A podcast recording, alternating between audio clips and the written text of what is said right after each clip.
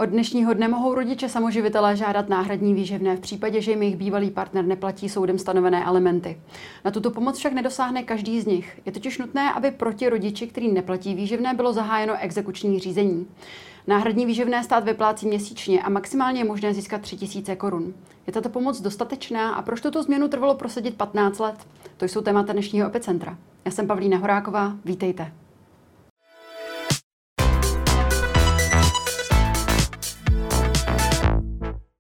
Ve studiu se mnou vítám ministrní práce sociálních věcí Janu Maláčovou. Dobrý den. Dobrý den, děkuji za pozvání. A také poslance ODS a člena sociálního výboru Petra Bajtla. Dobrý den. Dobrý den, i já děkuji.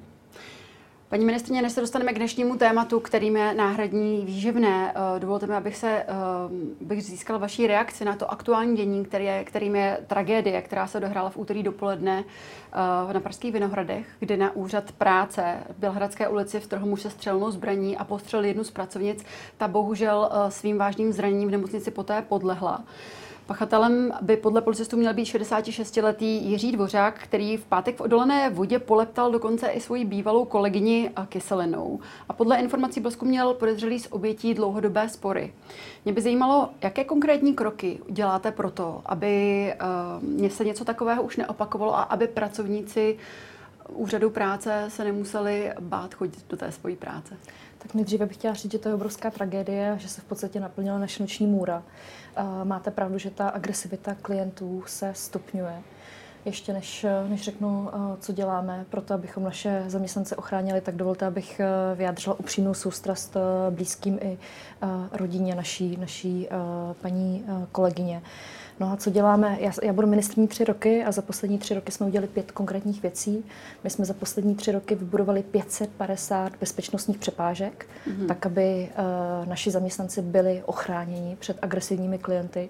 Já jsem byla minulý týden v Jihlavě na úřadu práce na návštěvě a tam jsem si to opět vyslechla, uh, že to je vlastně to největší negativum té práce uh, našich kolegů a kolegyň, že prostě vlastně ačkoliv se snaží, jak mohou, tak jsou často vystaveni právě eh, těm eh, zejména verbálním útokům. Druhá věc, my jsme minulý rok podepsali memorandum eh, s policií České republiky o tom, jak více chránit a zabezpečit naše pracoviště, o tom, aby ten kontakt byl okamžitý. Musím říct, že i včera jsme viděli o tom, o tom incidentu v podstatě v řádu desítek sekund.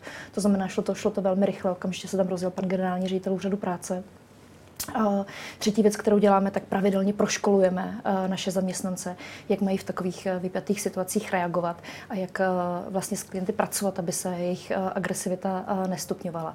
Začali jsme budovat kamerové systémy, mm-hmm. to je velmi důležité, a také mechanické přepážky a mechanické zábrany při vstupu do našich poboček, jak na úřadech práce, tak na České správě. To znamená, víme o tom, je to, je to problém, který se stupňuje. Myslím si, že i pandemie vlastně přispěla k tomu, že, eh, že lidé eh, jsou více náchylní prostě eh, k k tomu, k tomu, řekněme, neobvyklému jednání a snažíme se naše, naše zaměstnance maximálně chránit. Hmm. Pane poslanče, myslíte si, že by bylo na místě možná um, vybavit právě úřady práce nebo i Českou zprávu sociálního zabezpečení detektory kovu, tak jak to je například na soudech nebo na ministerstvech?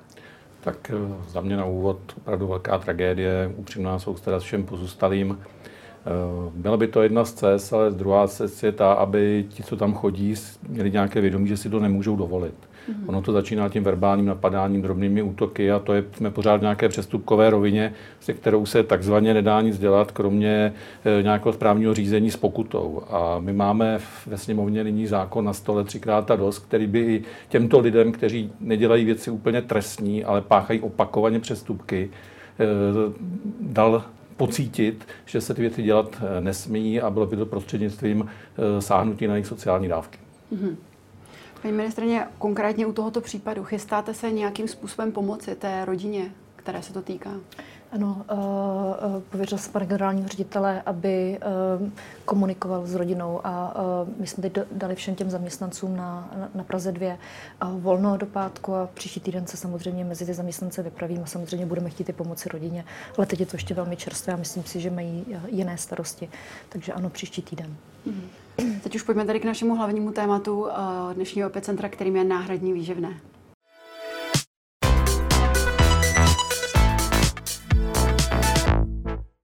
Paní ministrině, jste několikrát v médiích zmiňovala to, že uh, projekt náhradního výživného je vaše srdcová záležitost. Um, proč to trvalo ale tak dlouho? Proč bylo tak těžké prosadit takovýto zákon? Tak trvalo to 15 let. Já musím říct, že to je velká ostuda, že to České republice trvalo tak dlouho. Eh, Slovensko má tento zákon od roku 2008, to znamená, jsme spoždění o 13 let, dokonce i eh, za Slovenskem, a protože se politici nebyli schopni eh, dohodnout. Jsou na to různé názory. Já to, že bude dneškem ten zákon platit, a pomůže minimálně 25 tisícům eh, dětem, mm-hmm. které mají smůlu, eh, protože minimálně jeden z rodičů na ně kašle od malička, tak eh, beru opravdu za průlomovou věc a beru to jako jasný signál státu, že normální je nést za své děti odpovědnost a pokud to jeden z rodičů nedělá, tak to dítě nezůstane osamocené, většinou s tou maminkou, ale stát velmi jasně zasáhne a tu nespravedlnost eh, začne, začne řešit. Takže mám z toho velkou radost a máte pravdu, že eh, náhradní výživné byl jeden z důvodů, proč jsem se rozhodla tenkrát před třemi lety eh, vzít funkci ministrině. Mm-hmm. Sama jste řekla 15 let. Na ministerstvo práce a sociálních věcí je pod vedením ČSSD s malou přestávkou 6 let to opravdu nešlo prosadit něco takového dříve, když říkáte, že Slovensku se to podařilo? Ano, uh, mé předchůdkyně Míši Marksové, víte, že to velmi bojovala, ale na poslední chvíli uh, se proti tomu postavilo hnutí ano. Takže uh, skutečně my jsme uh, tentokrát za mého vedení situaci nepodcenili. I tak to bylo velmi dlouhé. Mm-hmm. Uh, ty boje byly naprosto skutečně, ty politické boje, nelítostné a, a důležité je, že teď od 1. července, ode dneška, eh, bude náhradní výživné v Česku po 15 letech platit. A to je, to je, to je ta zásadní věc. Hmm. Počítá se výsledek. Říkal jste politické boje. My tady máme pana poslance Petra Bejtla z ODS, který hlasoval proti tomu zákonu, společně tedy s ostatními kolegy z ODS a také kolegy z TOP 09. Proč? Tak eh, protože to řešení, které paní ministrině přinesla, v podstatě není dobré. My vůbec nespochybňujeme tíživou situaci těch 25 tisíc dětí. Mm-hmm. Uvědomujeme si, že trpí tím, jak funguje legislativa a vymáhání práva v České republice ale my hledáme takové řešení, které bude skutečně spravedlivé. Mm-hmm. My jsme si tady na úvod řekli, že se shodujeme v tom, že stát nemůže přebírat eh, povinnosti a zodpovědnost za své občany. My se shodneme v tom, že placení výživného je normální a každý, kdo neplatí, tak by za to měl být potrestán. Ale paní ministrině mluvila o odstranění nespravedlnosti a já říkám, že nejde jednu nespravedlnost odstranit nespravedlností druhou. Ten materiál je totiž potřeba dočíst. Mm-hmm. Stát eh, platí za neplatiče tu dávku, stát přebírá povinnost vymáhání té dávky. Ovšem v důvodové zprávě je napsáno, že se počítá s tím, že se vymůže 10 těch požadovaných peněz. 10% Celkové náklady toho projektu jsou řádově miliarda korun, z toho 120 milionů je na zprávu toho systému, té jedné nové dávky. A my se tady potom ptáme, jak to, že za ty povinné za ty, co mají platit. Mají v tomto případě tedy platit řádní občané, kteří pracují, platí daně a řádně vychovávají své děti. Mm-hmm. Já k tomu ještě přidám jeden komentář, eh, protože vás poprosím tady o reakci na pana poslance. Eh, jestliže eh, víme, že podmínkou úspěšného, úspěšné žádosti je zahájení exekučního řízení a vzhledem k tomu, že častým způsobem provedení té exekuce je srážka zemzdy, nemohlo by být důsledkem toho zákona i to, že budeme demotivovat ty povinné rodiče k tomu, aby, aby vlastně nepracovali tolik, aby se nesnažili navyšovat svoje mzdy? Já na to zareaguju nejdříve, nejdříve mm-hmm. na tu mhm. první část.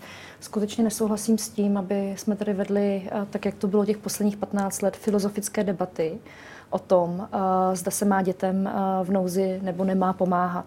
Prostě v Česku je velký problém s vymahatelností práva. Je obrovský problém s tím, jak soudy jsou pomalé a obrovský problém s tím, jak v podstatě stát je proti neplatičům bezmocný. My zde přicházíme s konkrétním konceptem, který povede k tomu, že začne být normální, aby rodiče platili na své děti. A pokud ne, tak si na ně stát došlápne.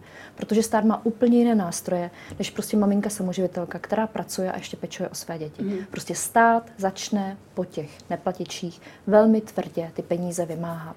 A pevně doufám, že to bude efektivní. Druhá věc je, a v tom se možná shodneme napříč politickým spektrem, že nemůžeme skončit jenom u těch takzvaných řidičských průkazů. Mm. Víte, že dneska, když někdo neplatí, tak se mu zabaví řidičák. Ono to docela dobře funguje ale musíme jít mnohem dál. Já osobně jsem v tomto radikální a myslím si, že neplatiči by neměli chodit na fotbal, neměli by platit na hokej, neměli by mít eh, drahé střelné zbraně, třeba lovecké nebo rybářské eh, oprávnění. Když nemají třeba tisícovku na to měsíčně, aby zaplatili svým dětem, eh, svým dětem výživné, tak prostě nemají mít čas a prostor a peníze na to, aby měli drahé koníčky. Mm. To znamená, my skutečně chceme, aby začalo být normální, nést odpovědnost za své děti a stát v tom má úplně jiné nástroje.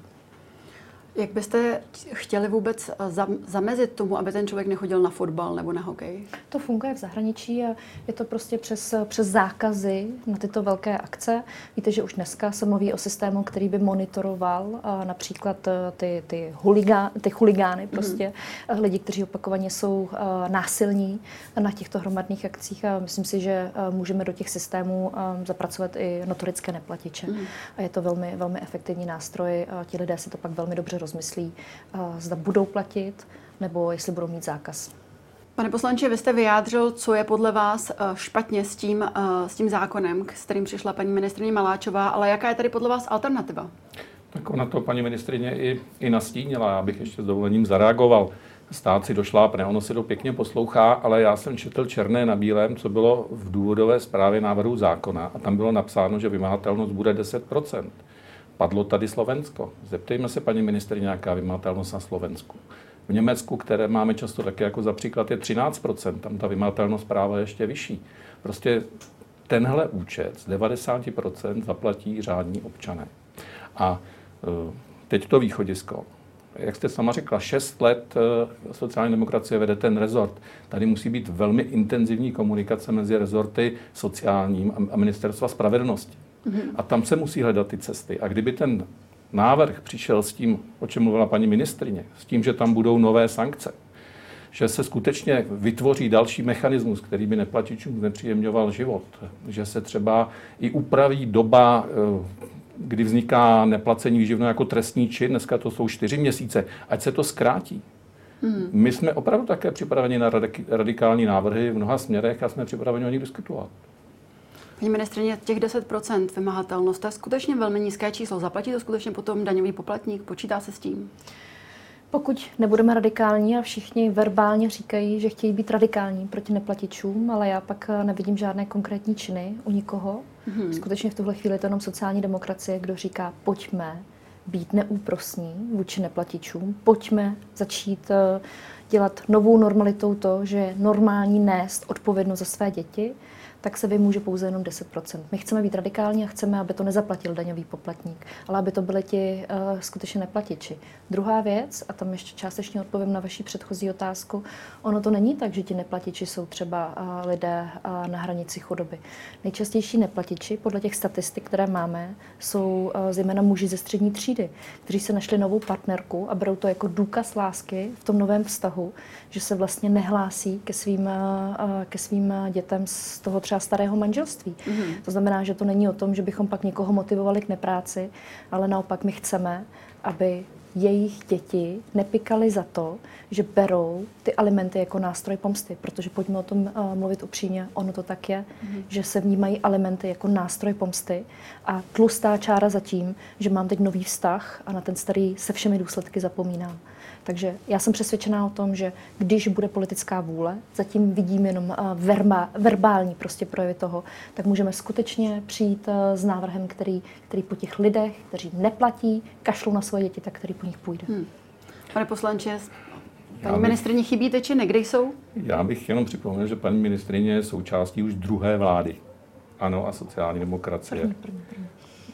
Paní ministrině první, ale vláda sociální demokracie mm-hmm. a trvá už 8 rok. A kde jsou tedy ty konkrétní činy a ten eh, radikalismus? A my jsme ten svůj radikalismus vůli k tomu trestat dali najevo právě tím, že jsme nehlasovali pro ten návrh. Mm-hmm. Či jak říkám, my si to uvědomujeme. A já bych zase navázal, my se opravdu v některých argumentech shodujeme, v některých rozcházíme. Eh, máme nějakou analytiku k tomu, kdo jsou ti neplatiči?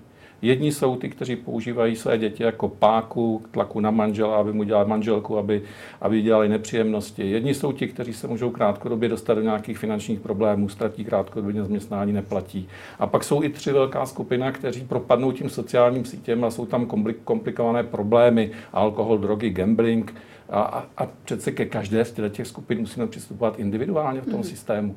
A nemůžeme ani eh, se tvářit, že těch tři tisíce náhradního výživného v každé té skupině pomůže stejně. Tam není ani diferenciováno to, které rodině ta dávka přijde. Ta matka jedna může mít třeba, já nevím, 50-100 tisícový příjem, dostane 3 tisíce, jako ta, která v ten moment nemá třeba na sunára nebo na jídlo pro své dítě. A to jsou věci, které nám v tom zákoně opravdu dramaticky chybí. Hmm. Paní ministrině, chcete reagovat? Tak eh, matek, které mají 100 tisícové příjmy, skutečně je minimum v téhle zemi. Mm. Jenom uh, připomenu, že uh, lidi, kteří vydělávají 50 tisíce více, je maximálně 10%, uh, a mezi samoživitelkami uh, jich bude možná na prstech jedné roky. Mm. Uh, odhadou se takto, um, nebo troufnu se to takhle odhadnout.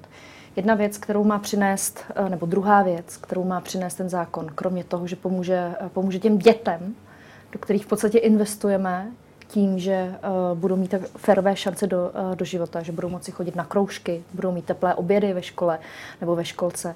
Uh, pravděpodobně uh, pak budou mít i lepší prospěch, protože jedno souvisí s druhým tak velký přínos toho zákona je, že nám konečně zmapuje tu situaci, že budeme vědět, kdo neplatí na ty děti na základě jakoby přesných statistik, že budeme vědět, v jakých, v jakých částkách neplatí, jak často neplatí, jestli, jestli mají prostě přerušení v tom neplatičství, hmm. jestli to skutečně je dáno tím, že nemají peníze. To je jako velký přínos toho zákona, na základě kterého pak budeme pokračovat s celou tou agendou. A asi by měl pan poslanec také zmínit, že celý ten proces je omezen na 24 měsíců. Mm-hmm. To znamená, že my skutečně očekáváme, že na základě těch dat, které díky tomu zákonu získáme, pak budeme ten zákon zpřesňovat a pevně doufám, že se tady nesejdeme za dva roky a nebudeme si zase říkat, že je potřeba zvýšit vymahatelnost práva, protože takhle to fungovalo 15 let a k ničemu jsme se nedobrali. Mm. Pojďme trošičku odstoupit od té politické debaty, protože přece jenom ten zákon se schválil od dnešního dne. Platí. Uh, pojďme se tady podívat konkrétně na tu praktickou stránku, tedy jakým způsobem, kde a jak často mohou uh, rodiče samoživitele o tuto dávku žádat. Mm-hmm. Tak důležité je, že vám pomůže úřad práce. Mm-hmm. Takže než se tam dneska vypravíte, tak si zjistěte na webu Ministerstva práce nebo na webu uh, úřadu práce, co potřebujete. Je to pět základních věcí. Za prvé je to průkaz po totožnosti váš i vašeho dítěte, pak je to doklad o tom, v jaké výši sto, soud stanovil náhradní výživné jo, protože maximálně dostanete 3 tisíce, je to zastropované. Má to, dobré, uh, má to dobré zdůvodnění, protože naprostá většina těch alimentů se pohybuje kolem 2 tisíc korun. To máme od Ministerstva spravedlnosti potvrzené. Třetí věc, kterou potřebujete, když máte dítě starší 15 let, tak to musí být eh, doklad o tom, že dítě je nezaopatřené, že studuje. Z velké části je to tento případ. Čtvrtá věc, eh, musí to být doklad o tom, že byl podán návrh na soudní eh, rozhodnutí, na výkon soudního rozhodnutí, mm. nebo na tu exekuci. Pokud jste exekuci ještě nepodali, tak vám s tím může pomoci úřad práce. Tam vám řeknou, co potřebujete k tomu, jak to má probíhat a pomůžou vám vyplnit eh, žádost. A ta poslední věc, kterou potřebujete, tak prohlášení o přijatém výživném. Je to prostě většinou čestné prohlášení o tom, že vám ten uh, druhý partner neplatí, respektive, že vám platí jenom část, protože i na tohle myslíme že ten uh, druhý rodič zaplatí třeba dvě stovky nebo tři stovky. Že to je velmi komplikované s ohledem na ten takzvaný trestní čin. Tam jakmile se zaplatí koruna, tak hmm. v podstatě k trestnému činu uh, nedochází. Takže to pět věcí, všechno přehledně je uvedené uh, na buď uh, www.mpsv.cz nebo na webu Úřadu práce nebo na sociálních sítích. Přijdete tam, uh, vyplníte žádost, my vám s tím pomůžeme. Jak jsem zmiňovala, já jsem byla minulý týden na přepadovkách, na kontrolách úřadů práce, jak jsou připraveni, mm-hmm. jestli, jsou tam, jestli tam všechno vyznačeno.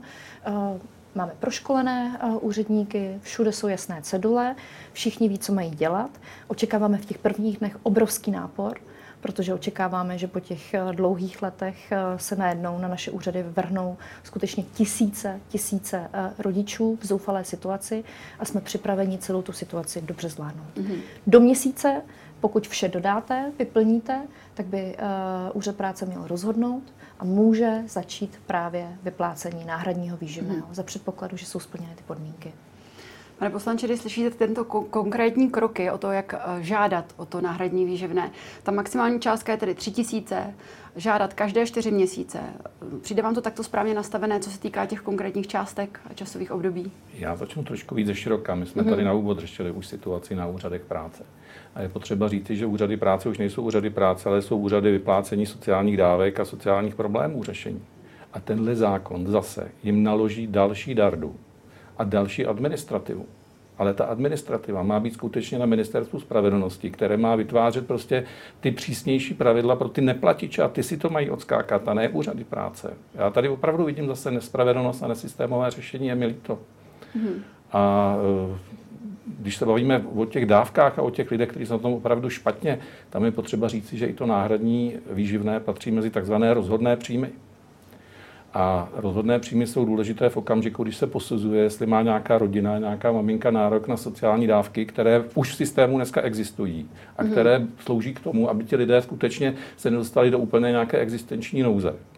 A ti, kteří jsou na tom špatně a dostanou teďka náhradní výživné, tak o tu dávku která jim dneska náleží, přijdou. Takže ono těm skutečně potřebným to de facto ani nepomůže.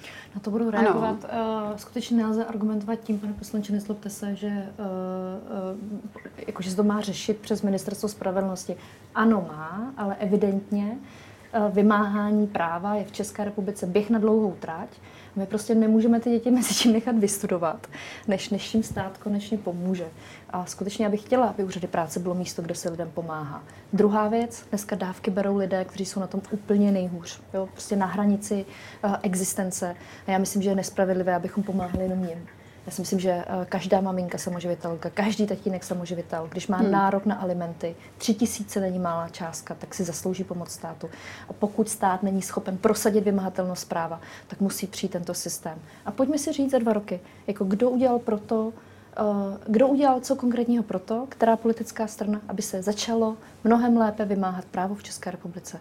Opravdu jsou to nekonečné filozofické diskuze, a než ta vymahatelnost práva začne fungovat, mm-hmm. a víme, že to je běh na dlouhou tradime, tak uh, musí stát pomáhat, protože ty děti, jako co z nich bude. Jako když, když vá, já, já to řeknu ještě jinak lidsky. Když prostě od malička slyšíte, že nejste prostá prioritou, když prostě uh, víte, že uh, vyrůstáte s takovou obrovskou nespravedlností. Jeden rodič prostě o vás nejví zájem, ani na vás neplatí, vůbec se jako s vámi nechce stýkat a, a ten druhý rodič má co dělat, aby, aby celou situaci zvládl a, a pak, pak, pak slyšíte v televizi politiky, kteří mluví o tom, že to je osobní problém, že si to hmm. máte vyřešit, lépe jste si měla vybrat partnera, to také zaznívalo, tak se pak nesmíme divit, že lidé nevěří ve stát. A jakou další generaci tady budeme vychovávat? Jako co z těch lidí bude? Hmm. Eh, jak, jak, jak, jak budou potom volit, prostě, jak, jak, jakou budou mít důvěru ve společnost. Zaděláváme si tímto na mnohem větší problémy. A já bych prostě chtěla, aby lidé věděli, že když se dostanou do problémů, tak aby uh, ve státu našli oporu v těchto situacích. Hmm. Je to skutečně velmi důležité. A druhá věc, všichni politici hororují za to, že, uh, že ženy málo rodí. Nicméně, když ty ženy se rozhodnou mít děti a dostanou se do, do problému, tak pak slyší, zejména z toho pravicového spektra, špatně si vybrala a postarej se sama o sebe. To je pak taky velmi špatný signál státu. Takže uh, snažíme se najít schůdné řešení a problém je, že stát musí začít vymáhat uh, ty alimenty a pojďme se vrhnout radikálně na ty neplatiče. Pane poslanče, 90% um, osamělých rodičů skutečně jsou ženy.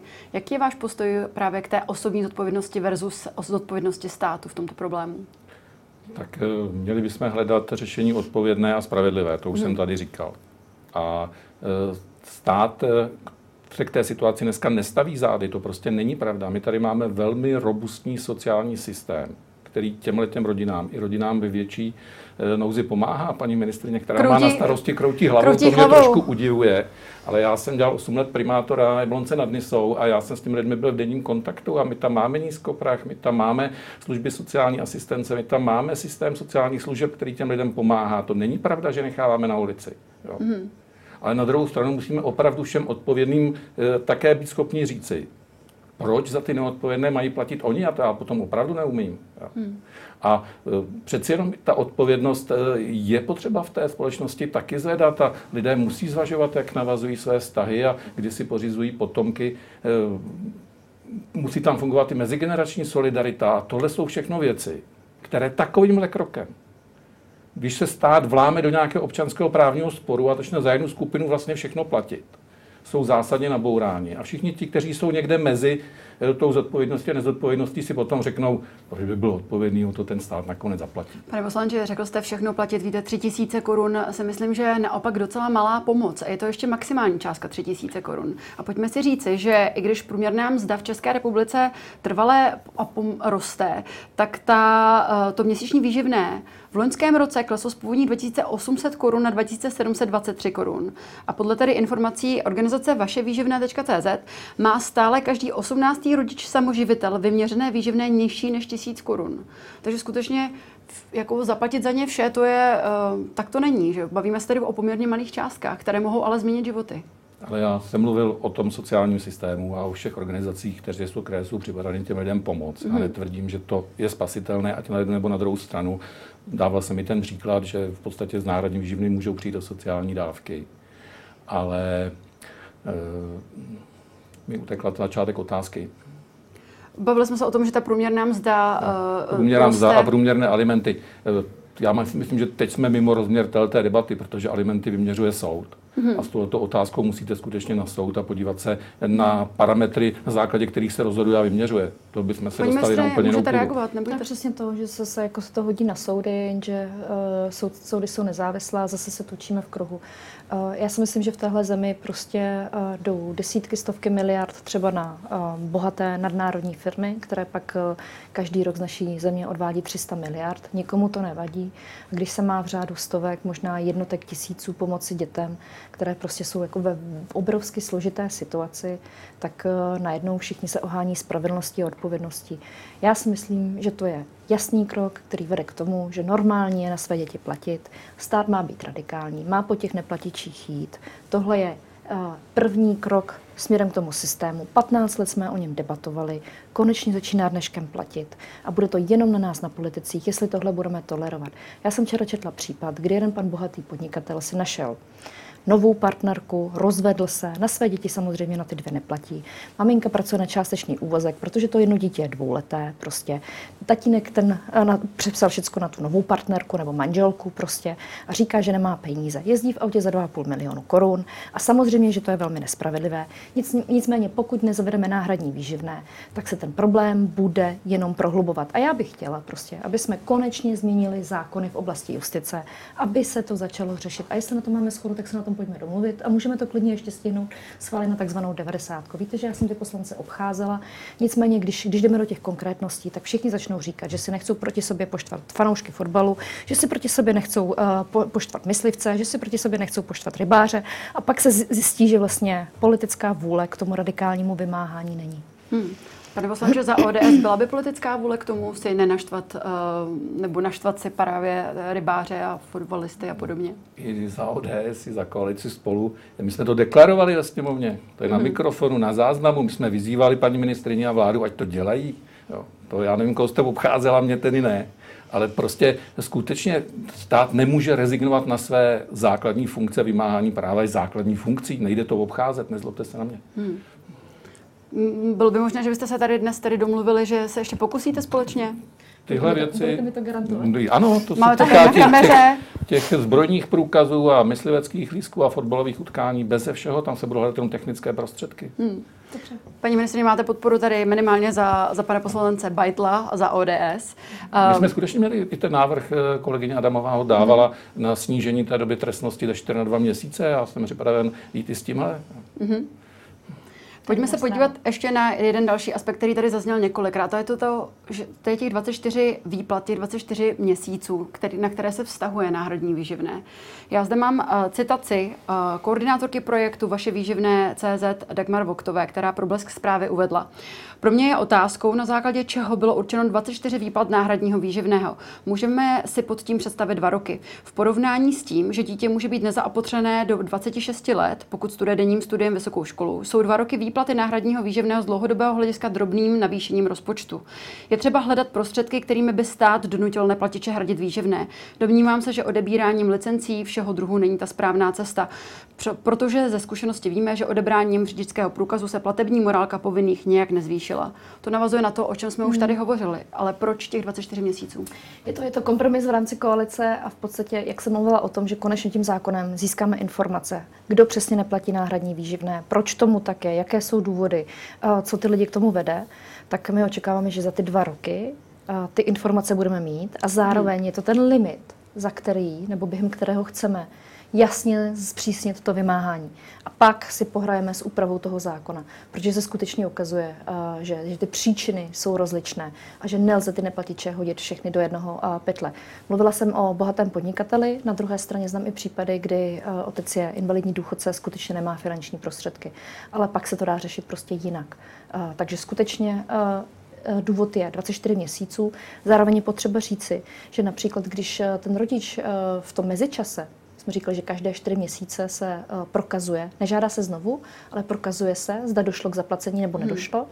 Tak uh, pokud například zase pár měsíců ten druhý rodič platí, tak uh, ty doby, kdy se platí, tak se do těch 24 měsíců nepočítají. Takže očekáváme, že do roka, do dvou prostě budeme vědět, co se konkrétně v té oblasti děje a pak přijdeme se zpřesněním zákona. Mm-hmm. Pane poslanče, už jste o tom trošičku hovořil, ale přece jenom mohl byste nějakým způsobem schrnout, jak byste vy motivoval ty neplatiče, ty rodiče neplatiče, kteří nepomáhají podporovat svoje děti?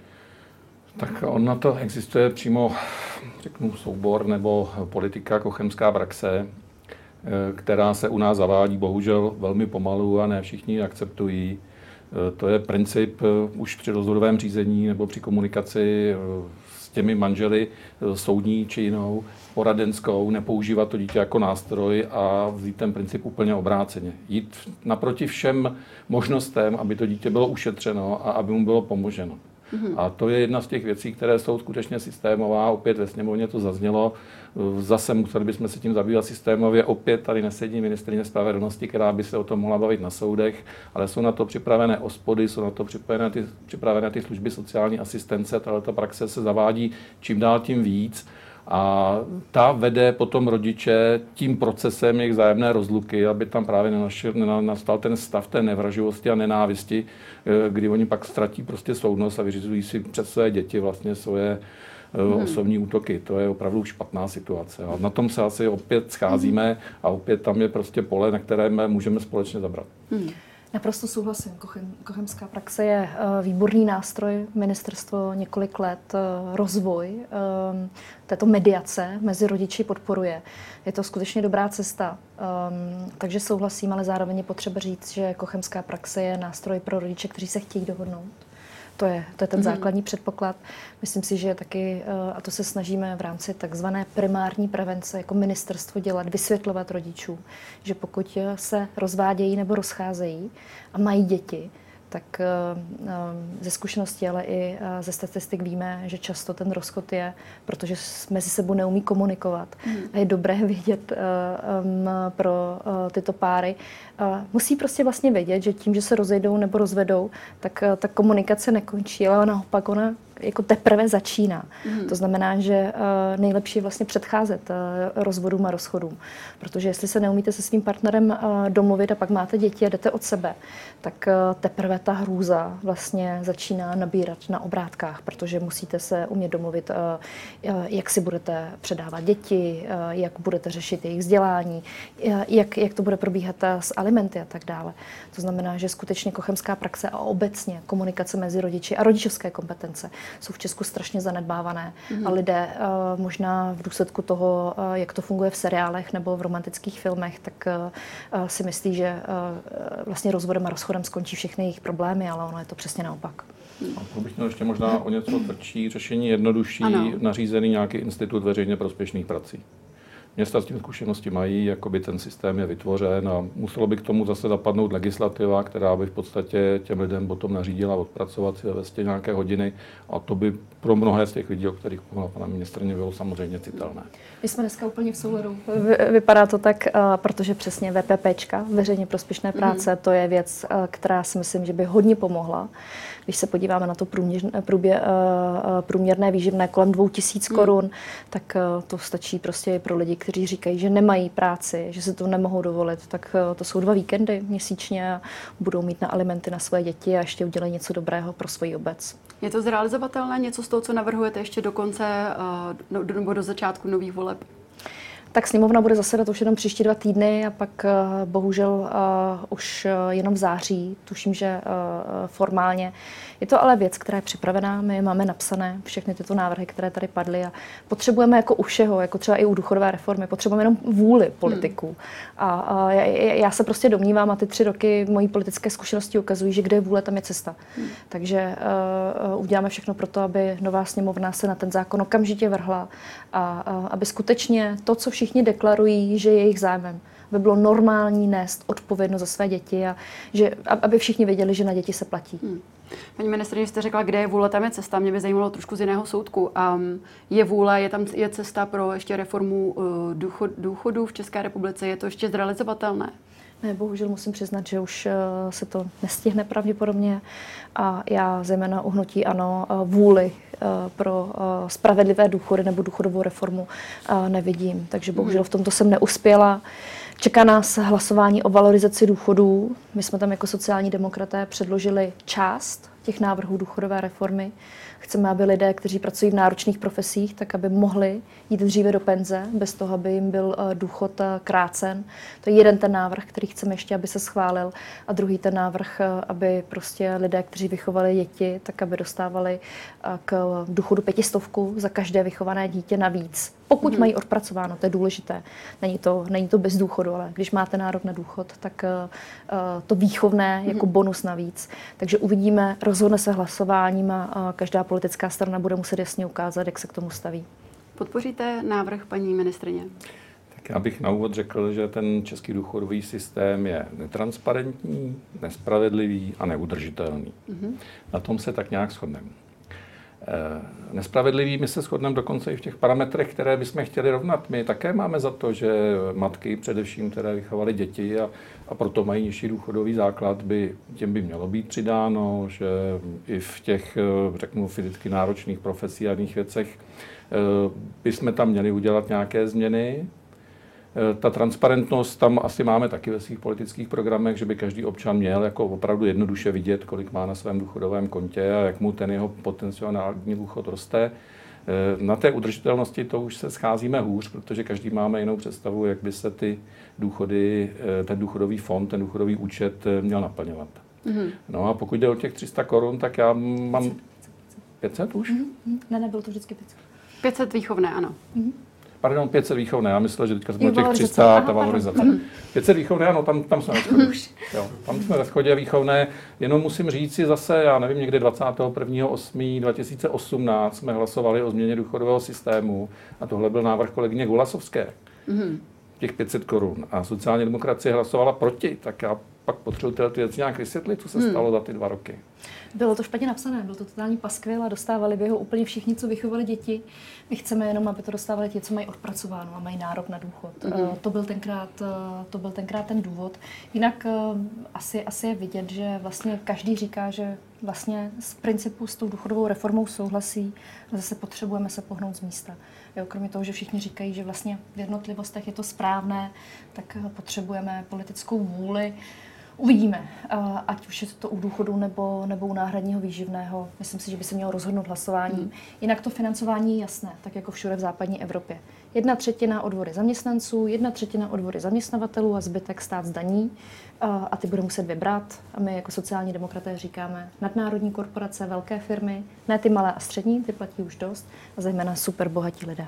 Poprosím vás o krátkou re- reakci. Tak a my říkáme, musí být vytvořen třetí pilíř, o kterého si budou lidi celoživotně spořit, musí tam být nějaký atraktivní produkt a především musí být důvěra ve stát jako v hospodáře, aby se mu lidé nebáli svěřovat své peníze.